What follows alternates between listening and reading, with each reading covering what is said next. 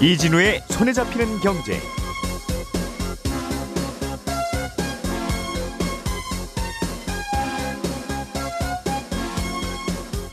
안녕하십니까 이진우입니다. 은행 점포는 없고 오로지 인터넷으로만 거래를 하는 인터넷 은행이 우리나라에는 두 곳 있습니다. 지금은 K뱅크, 카카오뱅크 이렇게 두 곳이 영업 중인데 9월부터는 한 곳이 더 늘어납니다. 잠시 후에 이 내용 자세하게 들여다보겠습니다. 정부가 이르면 다음 달부터 몇몇 나라에 한해서 해외 여행을 허가하기로 했습니다. 누가 어떻게 갈 수 있게 되는 건지 그리고 여행업계에서는 이런 변화를 어떻게 받아들이고 준비하고 있는지 알아보겠습니다. 우리가 먹는 식품의 포장지에 보면 유통기한이라는 게 적혀 있죠. 그런데 식약처가 유통기한 대신에 소비기한이라는 걸 표기하는 방안을 추진하겠다고 합니다. 유통기한하고 소비기한은 뭐가 다른지 그리고 이렇게 표기하게 되면 달라지는 점은 뭐고 혹시 또 걱정되는 점은 없는지 짚어보겠습니다. 6월 10일 목요일 손에 잡히는 경제 광고 듣고 시작하겠습니다.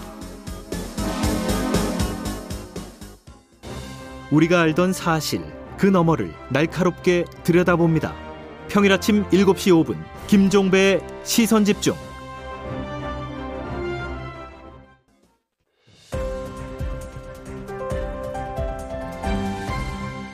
이진우의 손에 잡히는 경제.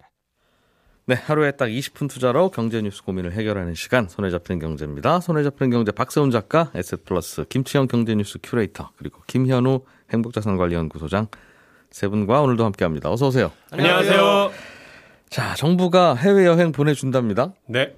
네, travel bubble이라고 하더군요. 이 정책을 이름이 왜 그래요? travel bubble? 네. 거품 꼈어요? 은행 은행 버블 아, 은행이 아니라 좀 여행 버블이네요. 네. 트래블은 우리말로 여행, 버블은 비눗방울. 특정 국가끼리 비눗방울로 감싸듯 협정을 맺고 그 안에서 자유롭게 여행을 하게 한다는 겁니다. 음, 백신 접종을 한 후에 예방 접종 확인서 발급받고 출발일 기준으로 최소 4일 전에 PCR 검사 받아서 음성 나오고 여행 국가에 도착해서 다시 한번 검사하고 거기서도 음성 나오면 자가 격리를 안 하게 해주겠다는 거거든요. PCR 검사를 두 번 해야 되네요. 그렇습니다. PCR 검사가 그 코에다 막 이게 네, 이거 하는 네, 겁니까? 네. 여행 가기 힘들어요. 네. 네.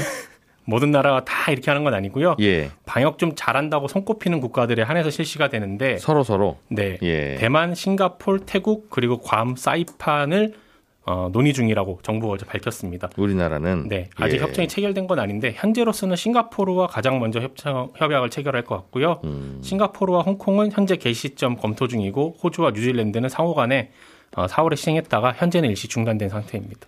음, 우리 지금 여행 가고 싶어서 만 달이나 했는데 과연 싱가포르이 받아낼 수 있을지 모르겠어요. 네. 딱 거기만 갈 수 있으면 정말 거기만 갈 텐데. 그러니까요. 음, 어쨌든 그러면 싱가포르하고 협, 협정이 체결됐다고 치고 네. 제가 오늘 백신을 맞으면 네. 다음 달에 여행 갈 수 있는 겁니까? 혼자서 훌쩍 어디론가 떠나고 싶은 마음은 제가 이해는 하는데 개인 여행은 안 됩니다. 정부가 빗장 풀겠다는 건 여행사에서 판매하는 단체 패키지에 한해서인데 어 왜요? 여행사 단체 여행이 아무래도 이동 동선이 파악이 좀 되고 통제나 관리가 개인 여행에 비해서는 수월하다는 이유입니다. 그러니까 여행사 가 단체 패키지면 그렇다고 다, 다, 다 되는 건 아니고 예. 여행사가 단체 패키지 상품을 만들어서 정부한테 심사를 먼저 받아야 돼요. 음. 언제 출발할 거고 어디서 묵을 거고 방역 수칙은 어떻게 지킬 것인지 하나하나 세부적으로 작성해서 심사받고 통과된 상품만 여행객들에게 판매할 수 있게 하는 겁니다. 이거는 뭐 계획표 그렇게 짜고 밖에 나가면 통제가 어떻게 돼요? 그러니까요. 예. 그래서 어제 물어봤는데 국토부 쪽에 예. 국토부나 문체부 혹은 관광공사 직원들이 동행하면서 체크하는 방안을 고려하고 있습니다. 제가 동행해 드리겠습니다. 아, 이렇게 좋은 걸 하시려고 그래, 왜. 아니면 이제 현지 인력을 활용하든지 그 부분이 지금 논의 중이라고 합니다. 뭘가 걱정인 거죠? 구체적으로. 감염 안된 분들이 나가서, 네. 음, 돌아다니는 건데, 그 나라는 그리고 감염 안된 나라라고 우리가 판정한 거고, 네. 뭐가 걱정돼서 동선을 꼭 짜고, 꼭 관리를 좀 더 철저히 하라는 거예요?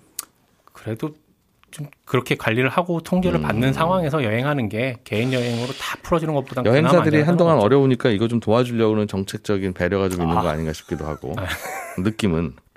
아무튼. 감염이 이제 예. 여행했을 때 일어났을 경우에 정책적인 비난을 받을 수도 있고 또 이게 타국에 영향을 미치는 거잖아요. 그렇다 보니까 싱가포르에 가서 우리 관광객이 또 감염을 퍼뜨렸다 뭐 이런 게 나오게 되면 예. 문제도 있기 때문에 조금 더 신경 써서 굉장히 부분적으로 열어주겠다라는 게 첫 번째 그렇긴 한데 단계인 것 같아요. 자유여행을 가나 네, 어, 단체 여행을 가나 사실 동선 비슷하고 하는 일 비슷하죠. 뭐 가면 되려고 하면 뭐 거기선 조용히 네. 방 안에만 있겠습니까? 단체 여행 가도 오히려 단체 여행을 가면 더 많이 돌아다니죠. 그렇습니다. 기동성도 생기고.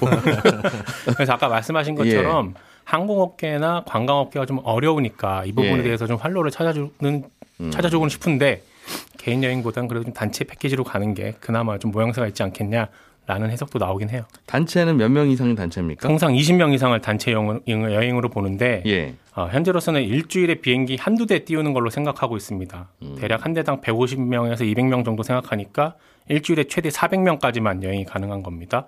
반대로 한국으로 들어오는 것도 마찬가지고요. 저가 항공기 이용 안 되고요. 오로지 국적기로만 이동 가능합니다. 백신 맞는 것보다 더 어렵겠네요. 이게. 그렇습니다. 400명이면 어휴. 그리고 싱가포르는 일주일에. 예. 화이자랑 모더나 백신만 접종을 하고 있어요. 네. 그러니까 싱가포르에서 한국 들어오는 건 큰 문제가 없는데 우리나라 사람들 중에 아스트라제네카 맞은 분들 있잖아요. 이분들이 싱가포르 갈 때 이걸 싱가포르에서 받아줄지 안 받아줄지 이 부분은 아직 협의 중입니다. 아스트라제네카 바- 백신 맞은 사람은 안 된다는 겁니까? 안 될 수도 있죠. 거기서 허가를 안 했으면. 그게 왜 무슨 차이가 있어요? 어차피 백신은 같은 백신 아니에요? 어, 나라들마다 이렇게 허용해주는, 그러니까 이 백신은 어느 정도 허용해주고 이 백신 허용 안 해주는 게 아, 있거든요. 백신 취급 안 종류에 하는 따라서. 백신이 있군요. 네, 그렇습니다. 그런 그- 대표 대표적으로 이제 네. 미국이 아스트라제네카 이거에 대한 승인을 FDA가 좀 미뤘던 이력이 있기 때문에 괌 미국령인 괌이 지금 아스트라제네카를 허용을 안 해주고 있는 상황이고요. 그래서 아. 괌도 지금 그걸 받아주느냐 안 받아주느냐가 아마 최근에 뉴스에 좀 나왔던 걸로 제가 네. 기억이 되고 음, 그 나라에서 승인 이거는 부작용 여부 때문에 승인을 해주고 안 해주고 인 줄- 인 줄로 알았더니 아예 효능 없다고 간주해서 시- 효능 안 해주는 승인을 안 해주는 건지도 모르겠는 거예요. 그럼 그건 이제 과학적인 그거나 이런 거기 때문에 전문가의 의견을 어. 들어봐야 될 것 같고요. 네. 그렇군요. 알겠습니다. 그러면 싱가포르에 있는 분들도 한국으로 여행 올 수 있는 거죠. 서로 서로 그렇죠. 백신 접종했다면. 그런 기준으로 알겠습니다. 백신 접종했는지 여부는 어떻게 확인합니까?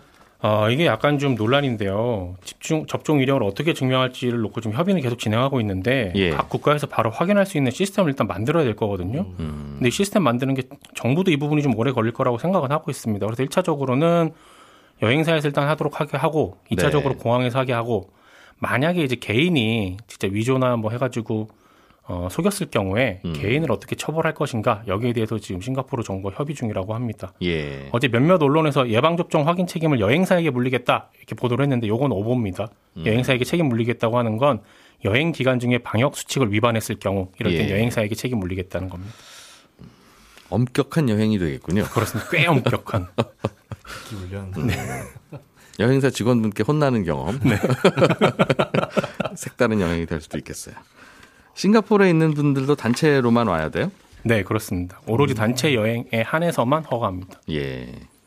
어, 비, 비용이 많이 비쌀 것 같은데 저는 400명만 일주일에 갈 수 있다면 네. 이건 뭐 정말 여행사 살려주는 정책 패키지인데요. 네, 그래서 여행사 두 곳하고 통화를 해봤는데 예. 아직 상품을 준비 중인 건 아니에요. 왜냐하면 정부 쪽으로부터 뭔가 협조 공문이나 이런 걸 받은 게 아직까지는 없기 때문에 예. 어제 자기들도 보도 보고 부랴부랴 이제 알아보고 있는 상황에서 음. 제가 전화해서 죄송한데 좀 7월 중순에 가게 되면 어느 정도 견적 나오는지 좀 알아봐 주시면 안 되냐 예. 계산을 해서 주셨어요. 음. 3박 5일 기준으로 1인당 250만 원 정도 생각하면 될 것 같습니다. 3박 5일 기준으로 어디 가는 게요? 싱가포르요. 싱가포르. 싱가포르 같은 경우 이게 2018년 7월 달에 가격을 보니까 120만 원에서 130만 원 정도였거든요. 두 배군요. 네, 정말 쌌던 초저가 패키지들 있죠. 가가지고 쇼핑 의무적으로 해야 되는 거 그런 예. 것만 50에서 80만 원 정도 나왔는데 그런 거 아닌 여행인 경우에는 120에서 130만 원 정도 하던 게 250이다. 그렇습니다. 7월 하순으로 가게 되면 이제 비행기도 오르고 호텔도 오르니까 300만 원 이상은 내야 되지 않겠냐라는 예. 게 두 곳의 공통된 견적이었습니다. 야. 그 선- 선착순 400명만 일주일에 갈 수 있으니 네. 이걸 뭐 추첨으로 뽑는 것 도 아닐 거고 네. 일단 가격을 많이 올려놔야 또 이 가격 때문에 포기하는 분들이 있어서 이게 400명 뽑기가 쉬울 텐데 네. 근데 아무튼, 어제 여행업계에서 어떻게 생각하세요라고 물어봤더니 가격을 올리게 되는데 가- 올리게 되면 또 사람들이 올까 이런 걱정도 한다는 거예요. 왜냐하면 일단 네. 지금 백신 접종하신 분들이 그렇게 많지도 않고 음, 그리고 미성년자들은 안 되고 백신 접종이 안 되니까요. 일주일에 400명 모으는데 그런 걱정은 하지 않으셔도 될 것 같습니다. 그리고 백신, 백신 접종한 사람들만 여행 간다고 해도 불안함이 어쩔 수 없이 있기 때문에 예. 기껏 상품 개발해서 정부 승인 받는다고 해도 갈 사람이 그렇게 많을 것 같진 않다는 게 두 곳의 공통된 의견이었어요. 오히려 갈 사람이 별로 없을 것이다. 별로 없을 것 같다고 예측을 하고 있더라고요. 어, 그래서 여행업계에서는 오히려 예. 올해는 좀 여전히 힘들 것 같고 음. 내년 봄 정도로 생각하고 상품 개발을 하고 있다고 합니다. 물론 이제 하나토나 모드쇼처럼 사이즈가 큰 곳들은 네. 어, 이것을 준비할 수 있겠지만 어제 제가 전화드린 데는 중소형 여행 업계였거든요. 음. 그러다 보니까 자기네들이 그렇게 크게 상품 개발에 대한 그 니즈는 없을 것 같다라고 음. 얘기를 하더라고요. 개발을 해도 아마 비행기표 배정도 잘 안 될 것 같아요. 수도 400개면 있죠. 뭐 그리고 또 하나 걱정하는 건 뭐냐면 예. 어, 개인 행동 허가 안 되거든요. 이 여행은. 예. 근데 이제 패키지 여행 가면 저녁에는 자유 시간 주어지잖아요. 예전에는. 음, 그렇죠. 예. 이번에도 분명히 그럴 일들이 발생을 할 거기 때문에 그걸 어떻게 막습니까? 통제가 안 될 것 같다는 거예요. 이게 그런 걱정도 음. 있다고 합니다. 통제를 하나 안 하나 무슨 차이가 있는 건지에 대해서 서로 납득이 안 되고 떠나는 일이기 때문에 네. 글쎄요. 음, 아무튼 인류가 처음 닥친 여행이 해외 여행이 시작된 이후에 아마 인류가 처음 마주하는 숙제라서 네. 새로운 방식으로 풀어나가고 있는 것 같네요. 자, 김치영 큐레이터가 준비한 소식 보겠습니다. 토스뱅크가 9월부터 영업을 시작하는데 세 번째 인터넷 은행이죠? 그렇습니다. 국내 3호 인터넷 전문 은행이 출범을 할 것 같습니다. 어제 금융위원회가 정례위원회를 열어서 토스뱅크의 은행가 본인가를 의결을 했습니다. 예. 어, 지난 2월 초에 모바일 금융 플랫폼인 토스를 운영하는 비바 리퍼블리카가 본인가를 신청한 지 4개월 만에 나온 것이고요. 어, 카카오뱅크랑 K뱅크가 허가된 지 4년 정도가 됐거든요. 그러니까 네. 근 4년 한 반 만에 새로운 3호의 인터넷 전문은행이 나온다라고 보시면 되겠고, 음, 토스뱅크는 준비 기간을 거치면 한 9월부터 영업을 시작할 수 있을 거다라고 얘기를 하고 있고요. 현재 토스와 걸- 토스 앱이라는 걸 사용하는 이용자가 한 2천만 명 정도 되거든요. 예. 그래서 이렇게 많은 이미 그 고객을 확보하고 있고 이걸 대상으로 한 중저 신용자를 대상으로 한 중금리 대출 시장을 공략하겠다 이렇게 얘기를 하고 있습니다. 예. 그건 정부가 이제 하라고 하는 거니까 네. 이거 하겠다고 해야 이제 인가도 받고 하게 했겠죠? 음. 이게 정부가 도장 안 찍어주면 안 되는 게 이제 인터넷 허가니까. 그렇습니다. 아, 이- 정부는 이제 마음을 정하고 인터넷 은행 업종에 대해서 경쟁을 좀 치열하게 만들겠다는 의도가 들어 있는 거겠죠? 그렇습니다. 그러니까 은행업이라는 것 자체가 돈이 있다고 다 할 수 있는 분야가 아니거든요. 예. 그러니까 이게 돈을 가져다가 어, 이 돈을 활용해서 또 다른 그 이익을 내는 사업이다 보니까 네. 안전성의 문제가 굉장히 큽니다. 그래서 원래 은행업은 라이센스업이라 그래서 정부의 허가 없이는 할 수 없는 업이었고 음. 우리나라의 인터넷 은행이 4년 전에 시작하기 전에는 몇십 년 동안 은행 자체가 허가가 안 나왔던 안 나왔었던 상황이거든요. 네. 그러다가 두 개의 인터넷 은행, 그러니까 카카오뱅크하고 K뱅크가 출범을 했고 어느 정도 카카오뱅크하고 K뱅크가 성장을 했다라고 보고 여기에 또 다른 경쟁자를 추가하는 게 정책적으로 필요하다라는 판단을 한 것 같고요. 예. 어, 추가로 이제 카카오뱅크하고 K뱅크를 출범시킬 때 아까 말씀하신 것처럼 정부 입장에서는 어, 중신용자 대출 쪽이 좀 강화되기를 바라고 있었는데 그게 딱히 그렇게 정책 효과를 내지 못하고 있다라고 판단하는 것 같습니다. 그래서 또 하나의 경쟁자를 넣어서 이 시장을 좀 자극하겠다라는 정책적인 판단으로 이번에 어, 토스뱅크 허가를 한 것으로 판단하고 있습니다. 그렇군요. 어, 뭐, 소비자 입장에서는 뭐가 달라지겠습니까? 아니면 업계에서 보면 토스뱅크가 새로 출범을 하게 되면 어, 일단은 토스는 굉장히 좀 공격적인 마케팅을 하는 회사입니다. 얼마 전에 토스 증권이라는 이제 증권업 허가를 받고 나서 두 달 만에 300만 명 넘게 계좌를 개설을 시켰거든요. 예. 이때도 마케팅을 한 게 어, 증권 계좌를 열면 어, 주식 하나를 무작위로 공짜로 준다. 였습니다. 그래서 2천 원짜리 주식일지 5만 원짜리 주식일지는 네. 우리도 몰라요.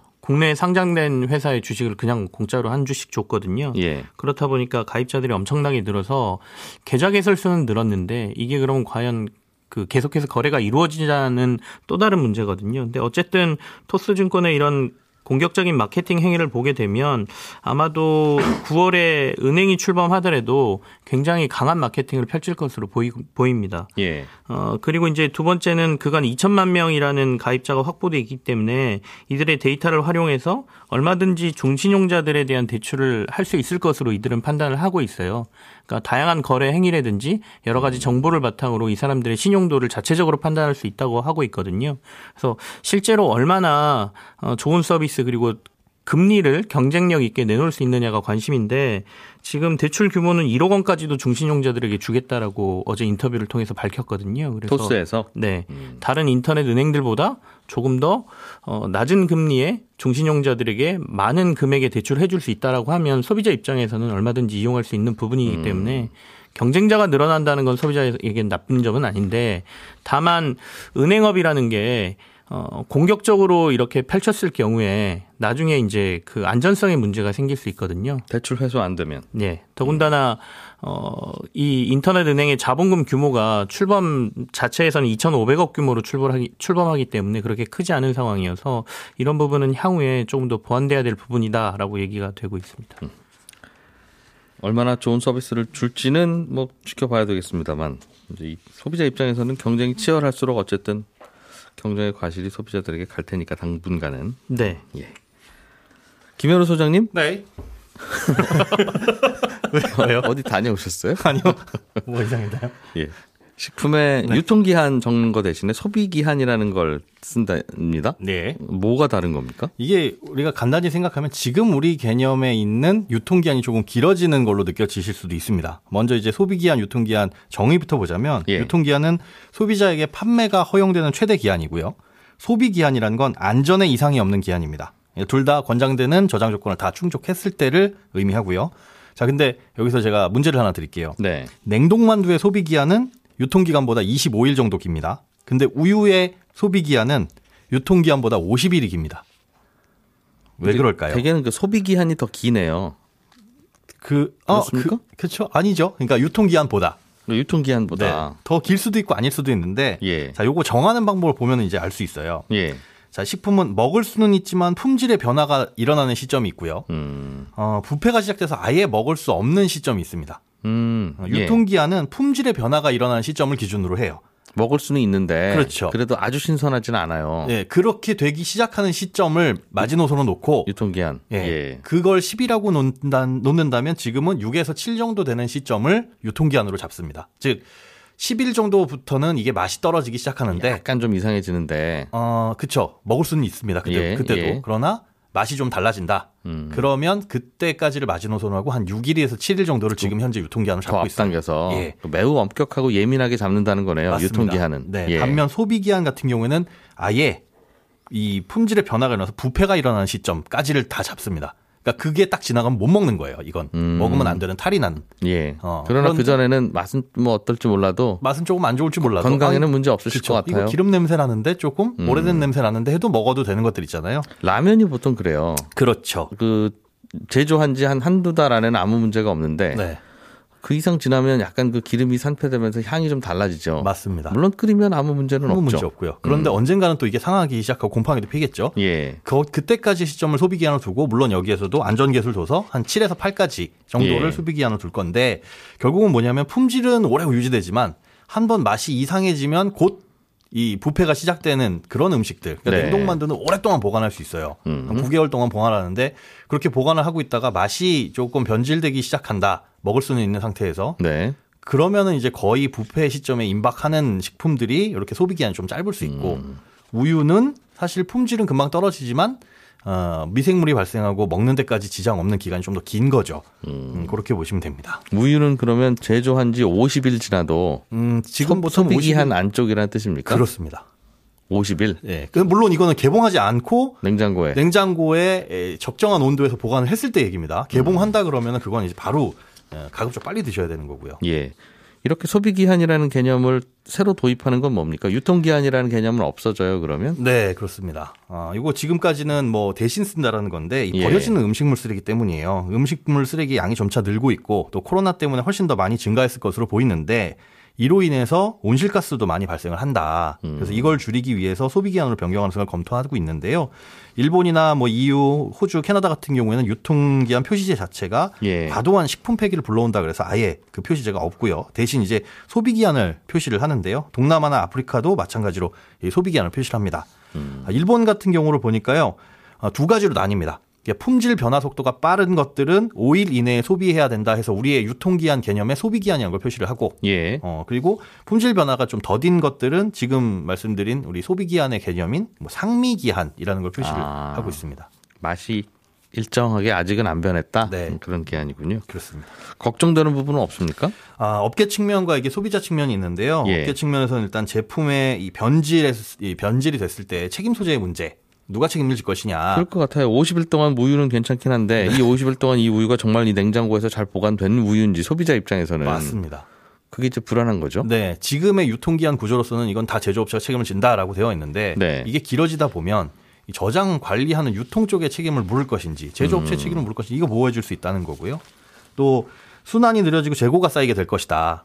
아, 재고가 굉장히 많이 우유 같은 경우에는 예, 안 팔리면 지금 즉각 즉각 유통기한이 넘어가면 폐기잖아요. 아예 예. 못 쓰고. 예. 그런데 그런 것들이 재고가 쌓여가지고 순환이 좀 느려질 수 있다. 아, 그러면 우유 회사 입장에서는 뭐가 좋은 겁니까? 빨리빨리 버리는 게 좋은 겁니까? 아니면 안 만드는 게 좋은 거? 둘다안 만들 건 없죠. 같은데. 젖소는 일정 양을 계속 생산을 하게 되는 거니까. 아, 네. 낙농가 입장에서 걱정이 되겠군요. 네, 그럴 수가 그래서 있습니다. 우유는 나오는데 네. 소비자들은 안 먹고 예, 그 소비량이 늘지는 않잖아요. 지금에서. 늘지는 않을 텐데 사실상 그동안 버리는 양 때문에 전체 소비량이 많았던 건데 계속, 네.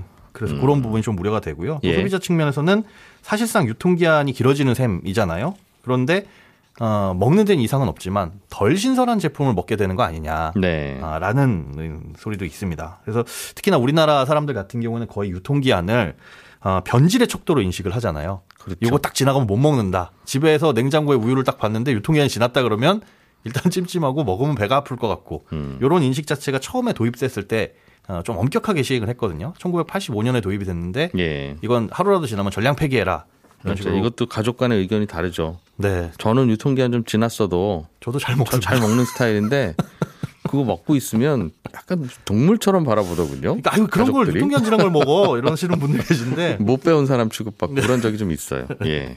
그래서 이런 부분에 대해서 인식 개선이 먼저다라고 에, 말씀하시는 의견도 있습니다. 네. 전 세계적으로 지금 뭐 온실가스 감축이라든가 또 국제사회 표기 불일치로 인해서 뭐 수출 경쟁력이 떨어진다라는 우려도 있어서 이런 음. 쪽으로 접근하기 때문에 과거에 비해서는 조금 어, 좀 큰 네. 타이틀을 걸고 있다. 사실은 괜찮은 거였는데 굳이 그동안 버렸던 거 그냥 먹읍시다 하는 건데 예. 소비자들의 반응은 어떨지.